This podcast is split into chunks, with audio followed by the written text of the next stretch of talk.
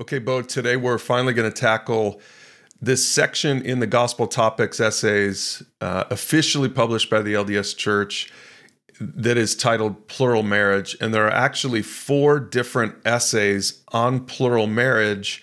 And I think we should start with this for our, especially for our LDS listeners who maybe have never read this before. You know, we're talking about polygamy. I think when the average American thinks of the Mormon church, they think about polygamy. But how how did how do modern day Mormons how much did they know about polygamy and the history of polygamy in the church and Joseph Smith and all this stuff? Like how much does the average LDS person know coming into this topic today? Yeah, the average LDS member doesn't know a ton. Um, they know Brigham Young was a polygamist. They know that you know if they trace their fa- their family history back long enough, they probably have some. They probably come from some sort of polygamist family. Um, but they they don't. One, they know that it was completely stopped, and the church does not support polygamy anymore. So for many, they they take that and they say, "Okay, I'm good. We're moving on." Because uh, typically, when you when you started to study the history of polygamy, it, it caused some pretty unsettling things to to come out of the the history of the church. And so I think most people, me myself included, would try to avoid that topic. Um, most members would say, "Look, it's something I don't understand. Don't quite know why God commanded it. I just believe that He did command it um, because this is the true church, right? Like this. That's a very boilerplate statement that most members recite. Um, but but yeah, look, Bryan. Most uh, most members of the church today don't know much, if if anything, about early polygamy, especially that Joseph himself was a polygamist, had between 30 and 40 wives, which is something that this Gospel Topics essay um, explains. Uh, but again, most most members of the church are not reading these Gospel Topics essays that the church published. Okay, so you read you read these essays 10 years ago when they first came out. You were a you were a seminary teacher for the Mormon Church, teaching high school students about Mormonism. Did did you ever cover polygamy with your students? Yeah, that's a good question. Briefly, we we covered church history. This was definitely something that even in uh, seminary curriculum you, you, glossed over, especially glossed over Joseph's polygamy. That was just not taught. Um, what was taught was and we'll get into this, was Doctrine and Covenants section 132, which is the revelation on marriage, eternal marriage, eternal families, but the emphasis there is different. So uh, when we were teaching it, um, so so even when I, yeah, you, I mean, you brought up a good point. When I read these essays, um, uh, there were things I was floored by.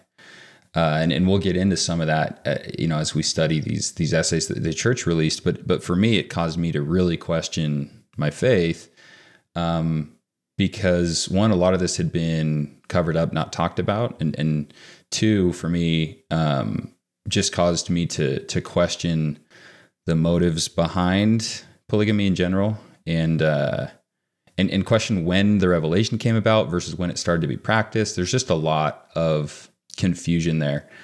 Um, so yeah, we we can get into it, but uh, but for me as a seminary teacher, this is one of the big one of the big things that caused me to question. And, and ultimately, I, I had to stop teaching seminary. I couldn't keep teaching it given what was being covered up and not taught, and versus what you know history actually states. All right, let's get into the essays. The first essay is titled Plural Marriage in the Church of Jesus Christ of Latter day Saints. And this is really just sort of like the overview essay. There are links to the next three essays in this one. So so this is kind of like the outline for where they're going with all of all of this. And I just want to cover a couple uh, statements in here. It says it starts like this: Latter Day Saints believe that the marriage of one man and one woman is the Lord's standing law of marriage. So they, they want to start there, I guess, to say this is God's standing law of marriage before we get in, into all this weird stuff. you know, before we get into some of this stuff that especially today's Christians or even Mormons would look at and say, wait, what? What are you saying? Yeah, it goes on to say in biblical times, the Lord commanded some to practice plural marriage, the marriage of one man and more than one woman. And can I just say before we read on, that's not actually true biblically. So maybe the Lord commanded some to practice plural marriage in Mormon scriptures, but in scripture, nowhere in the Bible does the Lord command polygamy. Nowhere. Nowhere in the Bible. And um, and so I think first of all, it needs to be pointed out that um, even though even though there is polygamy in the Old Testament, God never commands it. It's not his idea. It's not what he wants. It might have been a cultural thing back then, but uh, it's. I think it's encouraging to know that God never commands it in the Old Testament. Anyway, just had to say that. So it goes on. It says, by revelation, the Lord commanded Joseph Smith to institute the practice of plural marriage among church members in the early 1840s. So we'll get into all these dates here in a second, Bo. And for more than half a century, plural marriage was practiced by some Latter day Saints under the direction of the church president. So that's a good kind of a summary of where we're going. That it was definitely a thing in the Mormon church in the first 50 years or so well maybe not the first 10 years 15 20 years we'll get into that but but at a certain point it was practiced it was taught and it was kind of a big deal now the article goes on to say that the revelation on plural marriage recorded in doctrine and covenants 132 emerged partly from joseph smith's study of the old testament in 1831 so bo help us with this because I know for the Christian listeners, they don't really know what the Doctrine and Covenants are. This is one of the four standard works in Mormonism. They take this as scripture.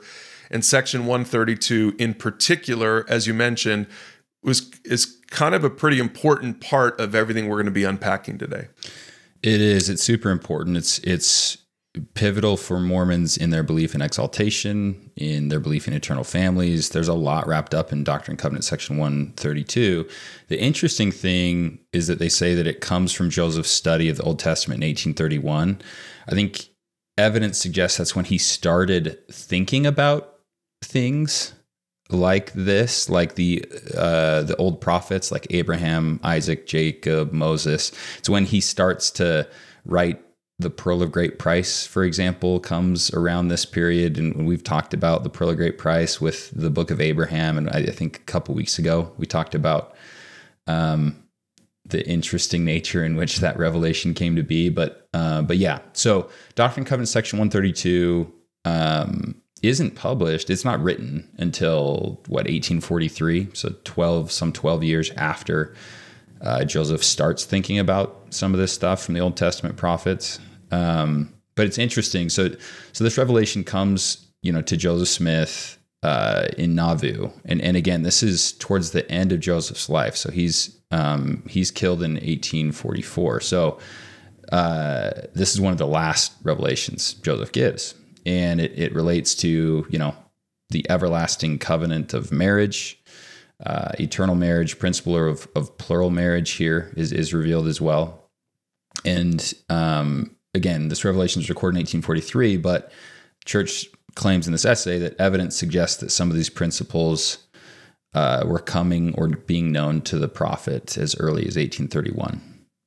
And we'll explain why here when we get to the next essay, which is titled Plural Marriage in Kirtland and Nauvoo. So, for again for for history buffs or for the people who aren't history buffs out there. So it starts in Mormonism starts in New York, Palmyra, New York, right? That's where Joseph Smith kind of grew up and and apparently had this these first visions. Eventually they moved to Ohio, Kirtland, Ohio, and then from there they eventually end up in Nauvoo, Illinois. That's where Joseph Smith dies, but Nauvoo is where really this practice comes out. And again, this is all relevant to his death. We'll get into all of this, but before we do that, Bo, I just I have to read a couple of verses from section 132 uh, from Doctrine and Covenants, and I want to know: Did you study these verses with your students in seminary? Because it says this is this is scripture for Mormons. It says, "And let mine handmaid Emma Smith, Joseph's wife, receive all those that have been given unto my servant Joseph."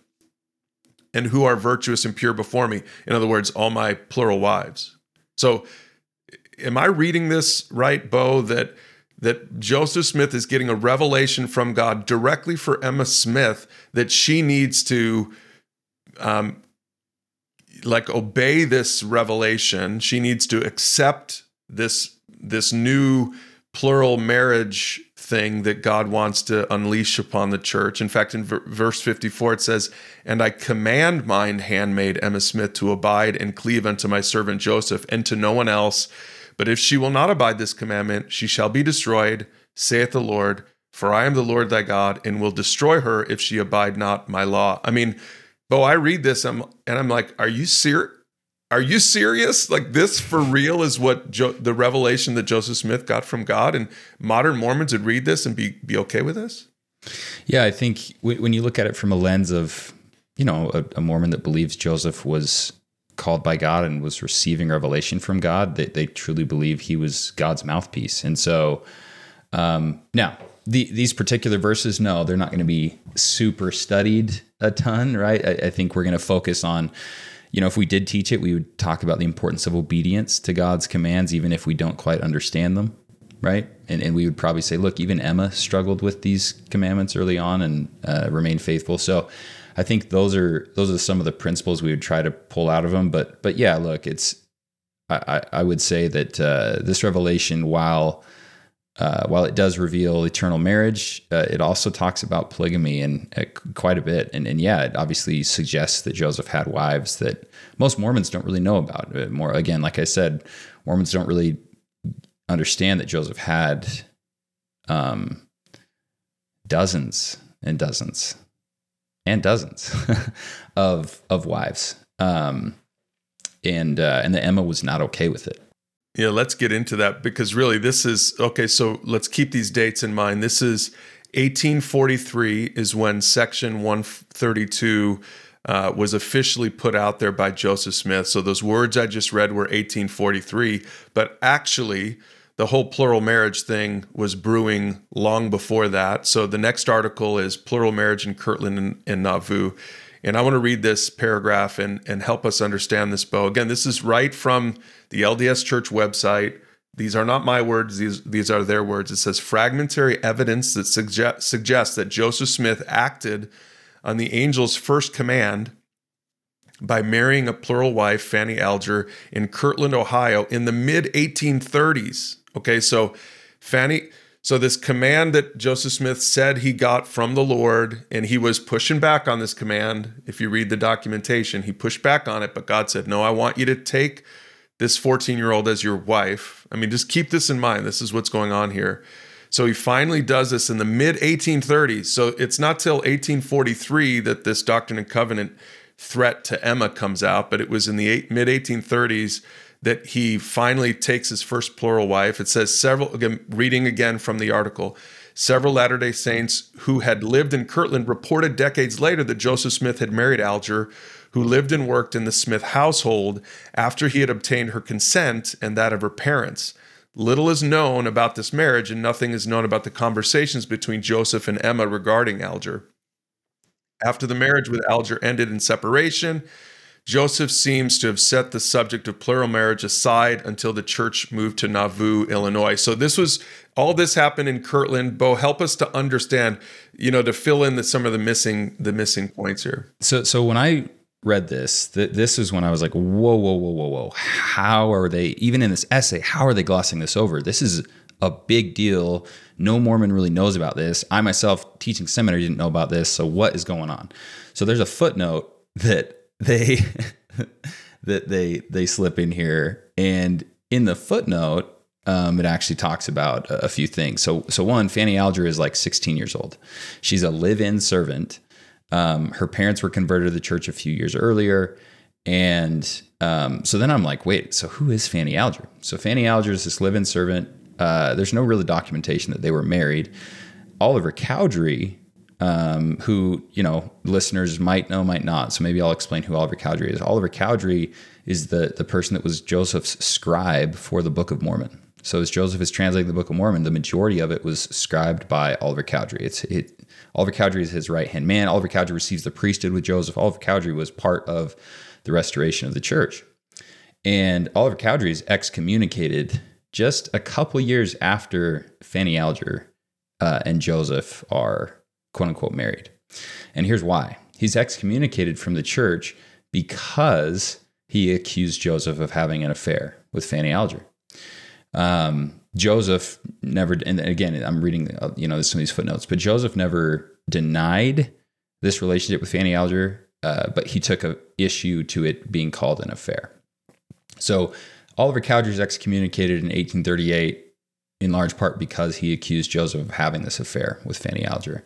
Um, again, Emma doesn't know about this affair. There's not much evidence suggesting that she kno- knows about this this marriage between Joseph and Fanny Alger. Then Joseph leaves. Fanny Alger does not go with Joseph. Fanny Alger then gets married a year later to someone else who's a not a Mormon. He's a Christian. She she lives a, a Christian life the rest of her life. And then the church, I think, seals Joseph to Fanny Alger after his death. So there's just a a lot of confusion surrounding this one. Um, it is technically in, in church history known as Joseph's first wife was a 16 year old live-in servant of Joseph's. So that's just there. There are so many red flags and questions there for me, um, but but something that you just don't hear about. And and the fact that they're publishing it here in this Gospel Topics essay is a big deal because they've never really owned up to this before. And again, this is 10 years ago when they published it. Yeah, so you're when you're reading this, let's just let me let me come back to 10 years ago when you're first reading this. This was was this hard for you to process probably like some of our listeners even today are are listening to this wondering, are you guys making this up? I mean, what were you thinking? The nature of it was shocking, right? I, I know that I knew that Joseph was a polygamist of, of some kind. I'd always assumed it was that he was part of you know that a lot of these women were sealed to him after his death and that some of the women that he was sealed to were just for eternity meaning he wasn't having sexual relations with the, the women he was sealed to um, and that he was faithful to emma. So to, to read that he had this polygamous relationship in the early to mid 1830s with a teenage live-in servant um, and he kept it a secret and excommunicates Oliver Cowdery over it. Like that stuff was was blew my mind. Yeah, it was shocking and sort of pulled back the curtain a bit on on his character to me that I, I think I had been trying to avoid for years. Yeah, I mean, I think we're we're both dads. We have daughters. Could you imagine? You know, you can try to whitewash this all you want, but any dads listening out there, just think about this if the if the spiritual leader in your church came to you and said god revealed to me that your teenage daughter is supposed to be my wife i don't know i don't know any dad that any normal sane dad today that would be okay with that. I think that is spiritual abuse. I think that is sexual abuse. I mean these are the words we would use today for this.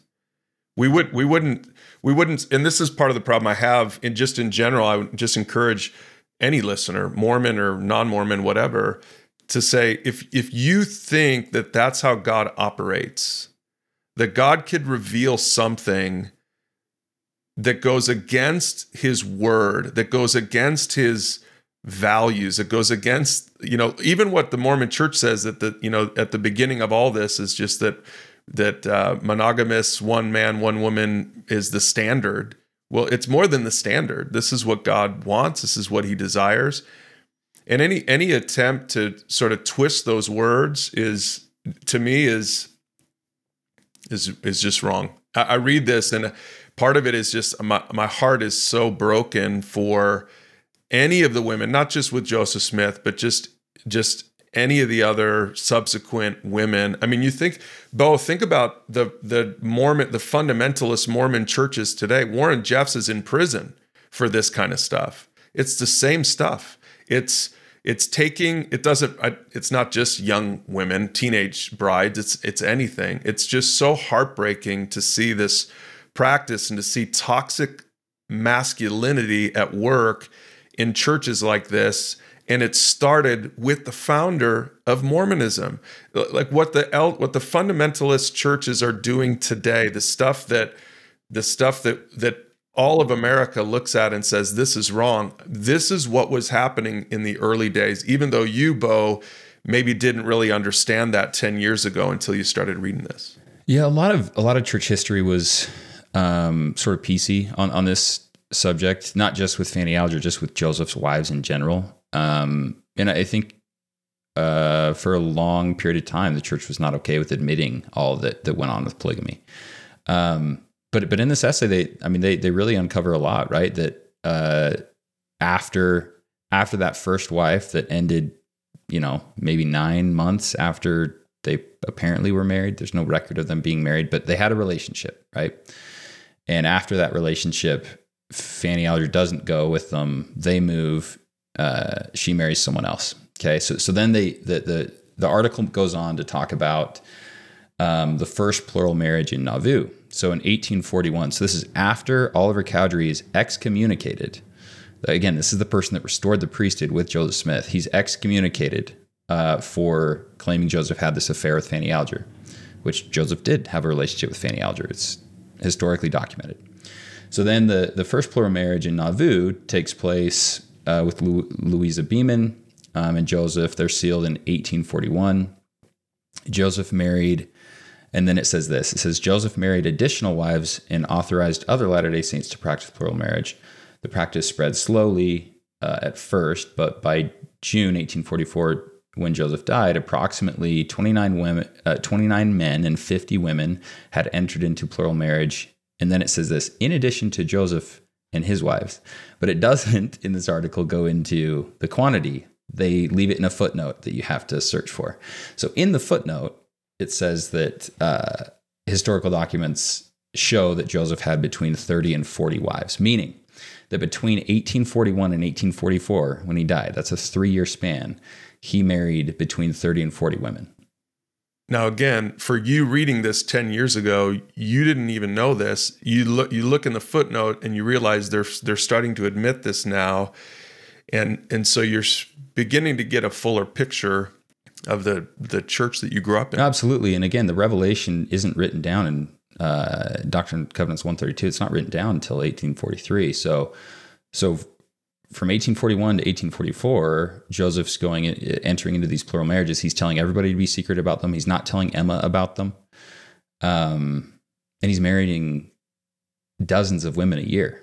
Uh, and, and, again, these marriages, and it'll talk about this in the article. Are, these marriages are not just eternity only marriages, right? These are he's having sexual relationships with these women, with a lot of these women, um, as plural wives, and uh, and again, even in this article where they're admitting to the Joseph's polygamy, they're glossing it over and they're hiding the quantity of wives in a footnote. They're, you know, they're trying to, and I get it. Look, like it, this is an attempt at an apologetic le- letter. I get it. I, I get why, you know, they're doing that and, and that's okay. But, but the fact is, right, that Joseph had between 30 and 40 wives. Um, he, he did that in a three year span. So who knows how many wives he would have had had he not died in 1844. But I mean, even even the reason he died in 1844 is so. Let's talk about that, right? So I, I think growing up in the church, I had no idea why he was going to Carthage jail. I thought it was just he was being persecuted for his beliefs, being persecuted for what he taught, being persecuted to be the prophet, and the actual reason is is because of plural marriage. So so. Uh, the a member of the first presidency, John C. Bennett, um, it was in Joseph's first presidency, right, of the church. He's an apostle. John C. Bennett is then excommunicated for not being okay with plural marriage, for calling Joseph out on it. So just like Oliver Cowdery was excommunicated, John C. Bennett is also excommunicated for the same reason, right? John C. Bennett is not okay with this stuff. And so he decides with other uh, former members of the church to create a basically a newspaper so that they create um, the Nauvoo Ex- Expositor. And in the Nauvoo Expositor, they publish um, this you know newspaper and in this newspaper it basically states that joseph's a polygamist there's other polygamists in the church and it, it uncovers some of what joseph was trying to keep secret uh, well, Joseph, who's the what governor or mayor at, at the time, he uh, orders the printing press to be destroyed, and that all of these documents are are destroyed. So a mob goes and destroys the printing press for Joseph. Joseph is then sent to jail uh, because that's illegal, because he was uh, he was not allowing the freedom of speech. Right, he was violating freedom of speech, which in America, especially in the mid 1800s, was a big deal. You don't mess with printing presses. Uh, so Joseph's thrown in jail in Carthage. So so it, he wasn't being persecuted for you know him being a prophet, he was being thrown in jail for uh, an illegal act of destroying a printing press. And and what the press was printing about him was actually true. He was a polygamist. He had thirty between thirty and forty wives at this time. Um, and ultimately, a mob comes and, and kills him in Carthage. And um, anyway, so none of that is talked about in church history. None of that was taught to me. None of the, the reason he was sent to Carthage, none of that's talked about. So it's just interesting. This whole thing of plural marriage, he loses some of the people that are most loyal to him over it, and ultimately, unfortunately, is you know is killed as a result of him going to jail for destroying a printing press that printed truth about him. Anyway, that, that was a bit of a tangent, but just to explain, you know, that by 1844, when Joseph died, approximately 29 men and 50 women had entered into plural marriage. Like there's more than that. There were there were another 30 to 40 women that had entered into a polygamous relationship with joseph as claimed by this article. Um, and evidence indicates that joseph and again i'm reading from the article here evidence indicates that joseph participated in both types of sealings. So the type of sealing that was for time and all eternity as well as eternity only meaning the time and all eternity was for the earth as well as for eternity, meaning that they were having sexual relationships, and that eternity only uh, was just that they were going to be pals on earth and then uh, eternally married in heaven. So, but again, yeah, following following his marriage to to uh, Louisa Beaman, and before he married other single women, Joseph was sealed to a number of women who were already married. So, so there's there's all these different types of relationships that he's having. He's having relationships with teenage women. He's having relationships with uh, single women that he's being married to, and then he's having relationships with married women that are now being sealed to him as the prophet. And the article goes on to kind of explain why this maybe was the case. There's not a ton of documentation around this because, again, Joseph was trying to keep this incredibly secret, which is why his revelation on eternal marriage doesn't come until 1843, even though he's practicing it with dozens of women before that. Um, but at any rate, um, yeah, essentially, you know, what this article is getting at is that there were there were multiple types of uh, relationships that Joseph was entering into, not just with women that were single. It was also teenagers as well as older women, and then even married women. Let's talk about Emma.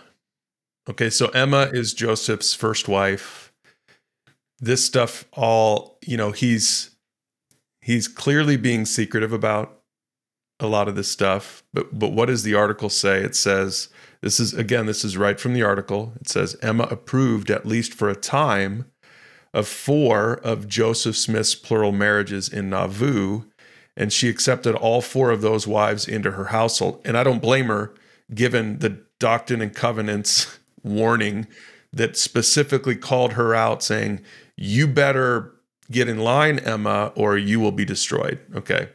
But the article goes on to say, but Emma likely did not know about all of Joseph's sealings. She vacillated in her view of plural, plural marriage, at some point supporting it, and at other points denouncing it. How, Bo, I don't know if you know the answer to this. Like how how how did how does the church today talk about Emma Smith? how do they do they address any of this stuff when it comes to polygamy and, and some of Emma's struggles with it? I mean, after all, it's right there in scripture. So they've got to address you'd think they've got to address it a little bit.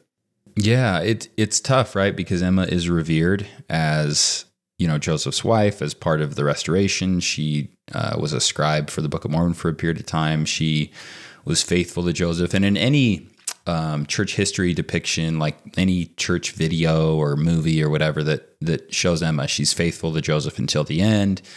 Um, she's faithful to, faithful to the church. But what they forget to mention is that Emma does not support the Church of Jesus Christ of Latter Day Saints that moves west. Right? She stays behind and um, supports her son as the prophet. So, so Emma is not part of what the what the popular LDS church nowadays is claiming is the restored church. Emma did not believe that, right? So there were there were several things that I think the church nowadays tries to either gloss over or just basically say that Emma it was too much for the grief was too much for her and she fell away. I think is something that I was taught a lot about Emma. Um, I don't know that any of that is really true. I think a lot of what Joseph taught was pretty confusing. Um, and I think she was super confused uh, about all of it. She definitely was not okay with polygamy. Um, even the four wives she accepted. Imagine accepting four of them only to find out there were 40. uh, that would be pretty insane. So, yeah, poor Emma. She, uh, she's, when she is talked about, she's revered in the church, but obviously is also mentioned as someone who fell away from the true church supporting her son as a prophet instead of Brigham Young. And so she stayed when when after Joseph's death, um, Mormons eventually ended up trekking, famously trekking out to Utah, Utah territory. It wasn't a state at the time.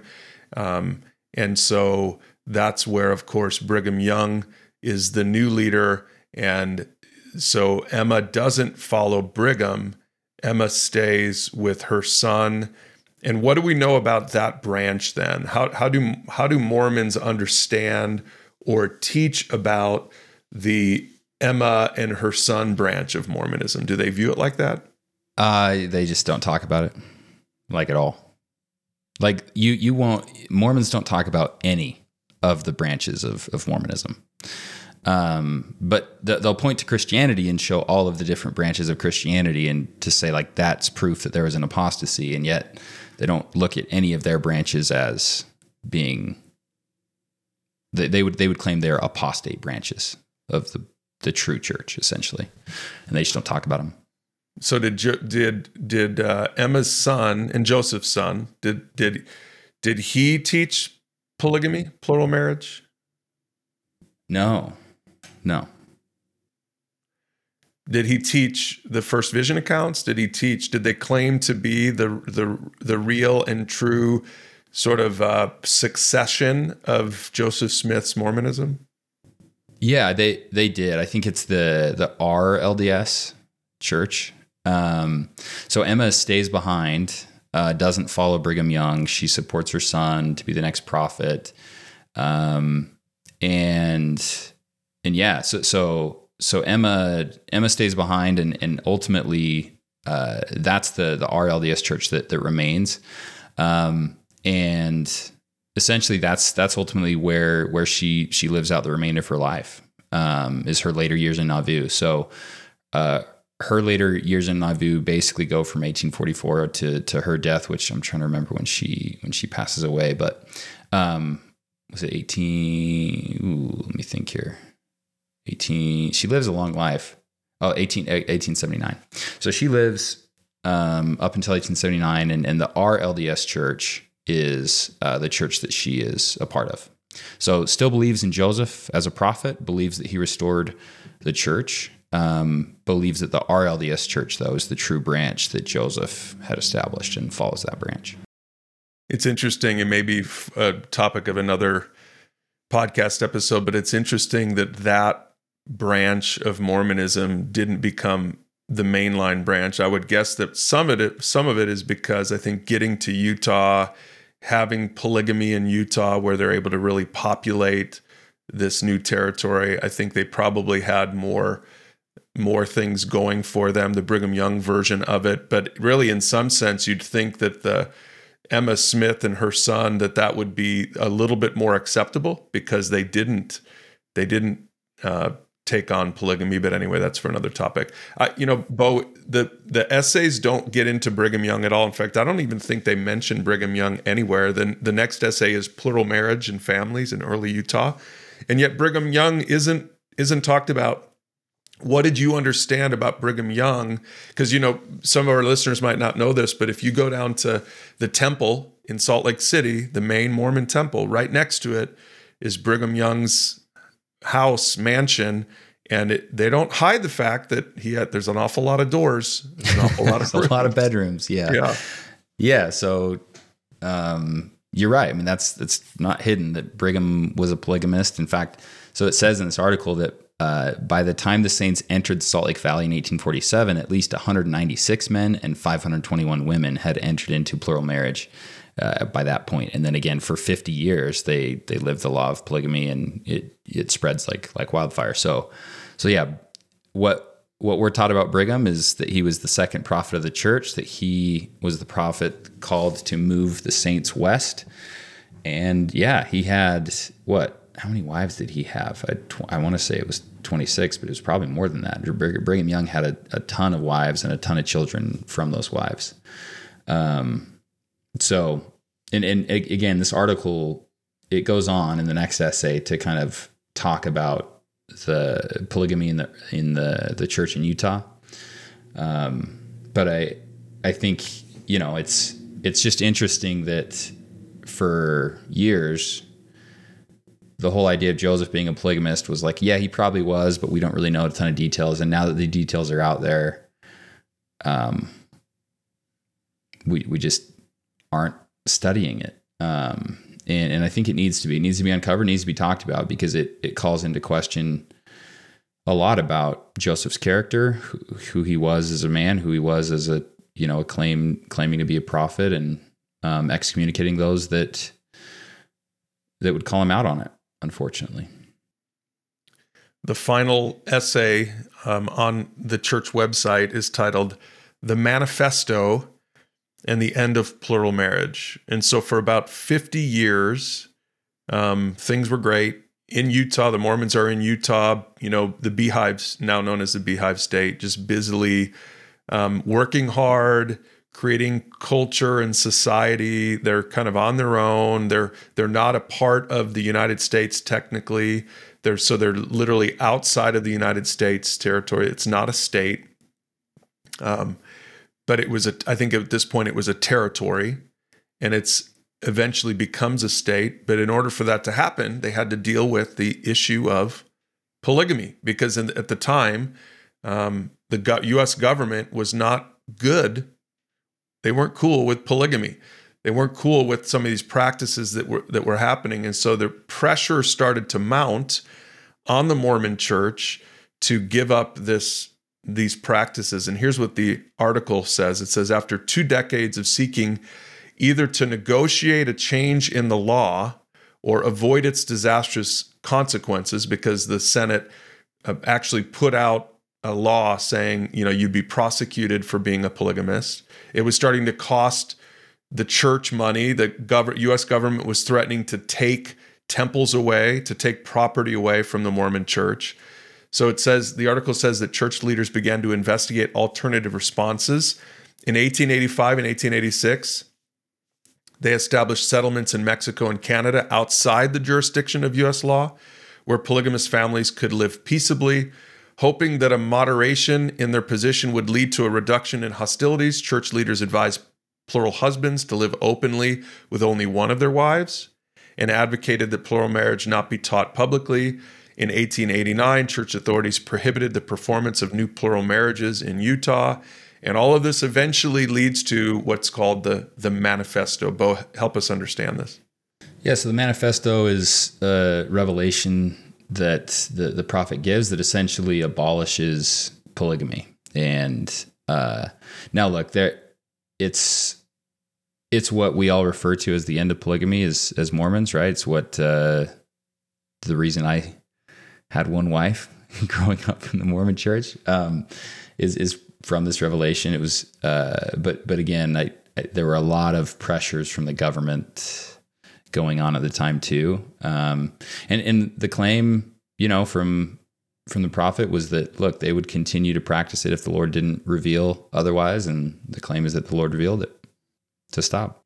I mean, it's interesting to me, Bo, as I read this, he's the prophet, the current prophet at the time is saying essentially how I read it, God has revealed that through, with the help of the US government, God, I think God is changing changing our minds with the help of the US government. So it's this weird it's this weird revelation that's like straddling the line between um. A, a, vision and a revelation that God had given their founding prophet Joseph Smith that was affirmed by Brigham Young and taught for 50 years. And suddenly now it's just strange that they're saying but the US government has said some things and they're going to take our land away if we don't I mean that's kind of reading between the lines. And so basically it's like hedging their bets a little bit and it's a little bit it's a little bit awkwardly worded but basically they're saying we're, we're not really going to do this anymore. He read it at general conference in in october and and some of the church members were pretty upset about that revelation you know, some accepted the manifesto and, and some didn't. So, so even, uh, you know, there's a quote in this article that, from the Relief Society president at the time that said, Today the hearts of all were tried, um, but looked to, to God and submitted. So the, the whole point of it was okay, we're going to submit to God and his revelation to end polygamy, even though that's going to mess up quite a few family relationships that we have right now. It's just interesting as you look at the history of polygamy. It started with Joseph, it started in secret. He excommunicated people that claimed he was being polygamist. Emma really struggled with it. Emma only knew about four of the wives. And then later it's out in the open. And then all of a sudden it's so widespread, the government gets involved. They have to stop. They have this manifesto, this revelation reveal the conference. They stop it. And now church members are struggling to stop. So it's it's kind of an interesting history and, and definitely one that is uh, is confusing to most modern day Mormons and and something that most modern day Mormons try to avoid completely because when you when you dig up the history of it, it's really confusing and frustrating. So that was the first manifesto, and that was in 1889. Following that, this article goes on to say that there was then a second manifesto. And the second manifesto they describe as a watershed event. For the first time, church members were put on notice that new plural marriages stood unapproved by God in the church. So, what was the difference between the first and the second manifesto, Bo? Well, people kept practicing polygamy, um, and the church kept getting more and more pressure to stop, and so they they had to come out. I think it was almost ten years later they had to come out the second manifesto, completely abolishing polygamy altogether because uh, members continued to practice it. Especially, uh, there were a bunch of members practicing it in secret. So, Bo, as we finish this episode, I, you know, I, I think our, I'll speak to our Christian listeners, and you can speak to our LDS listeners. To our Christian listeners, I hope that now that you've heard, again, so much of what we read came has come straight from the LDS Church. Um, it, it's been hidden for years from modern Mormons, Bo, as you can attest to. Um, but I think it's important for Christian listeners to understand Mormonism is not biblical Christianity. Clearly, it's not biblical Christianity. And I, you know, so many, I think so many Christians today, because of probably because of the marketing of the Mormon church, the Mormon church now is trying to make themselves look like a denomination of Christianity. The more you dig into this, and we're not trying to like be unfair about polygamy. I, I think that it's not polygamy is not the reason Mormonism isn't a Christian church. It's just it's just really stark evidence that this is very, very different from biblical Christianity. Not just the practice of polygamy, but even just how it comes comes about. It comes about because Mormons believe that the current prophet can change God's word. The current prophet can bring a revelation that can go against Scripture, the Bible, and just right there, that's so problem, problematic for Christians. So I, would just speak to the Christians today and say, um, you know, pay attention to this. I wouldn't even really use this against Mormons because Mormons don't really even fully understand this. Modern day Mormons, they they certainly don't believe in this. So it's not even worth sort of fighting against a Mormon with polygamy. I just think it's important for Christians listening to understand that Mormonism is not biblical Christianity. Bo, what would you say to the LDS listeners who might still be kind of a little bit in shock today? Look, I was in shock when I read all of this and actually studied it and studied the footnotes the church was admitting to and the history behind it um, because it gave me a different profile of the prophet Joseph than I'd had growing up, right? It gave me a a different lens to see him through and to see the way that he acted, behaved, the way that he, um, the way that he lived. And so I think it's important. I think history teaches us, uh, you know, an important piece to this, and, and it's important for everybody to, to study it. So I would just encourage people to read these gospel topics essays that the church has published, because when when you read the gospel topics essays, when you study the footnotes, you you get a clearer picture. Now it's an apologetics view, from the church, but it's still a clear enough picture to understand. Um, I think you know who who Joseph was, what he what he was doing, and ultimately, uh, you can you can compare and contrast that with biblical Christianity, what God teaches in the Bible, and and you can decide for yourself, right? I think for me, it became clear uh, what the Bible taught versus what Mormonism taught were two completely different things, and um, I was going to trust in God and God's word.